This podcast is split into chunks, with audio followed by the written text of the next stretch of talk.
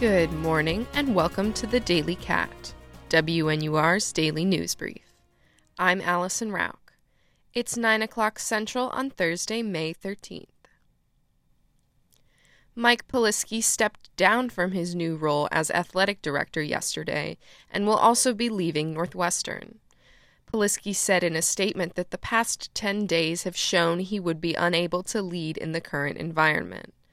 Linguistics professor Robert Gundlach is currently serving in the role until a replacement can be found. The university announced yesterday that COVID 19 vaccinations will be required for the 2021 2022 school year.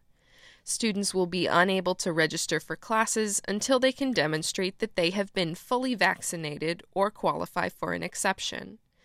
At this time, Northwestern is not requiring vaccinations for faculty and staff. More than 75% of students have already received at least one dose of the COVID 19 vaccine, according to data compiled from self disclosures and responses to vaccine clinic invitations.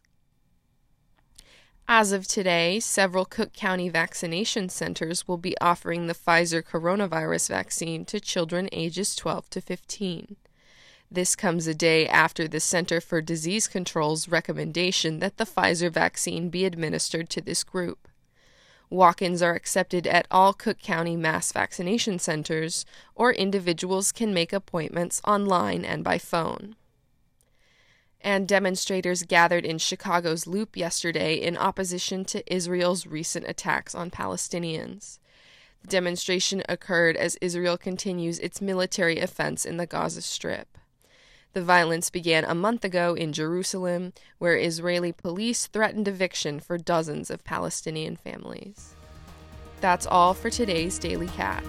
For WNUR News, I'm Allison Rauch. See you tomorrow.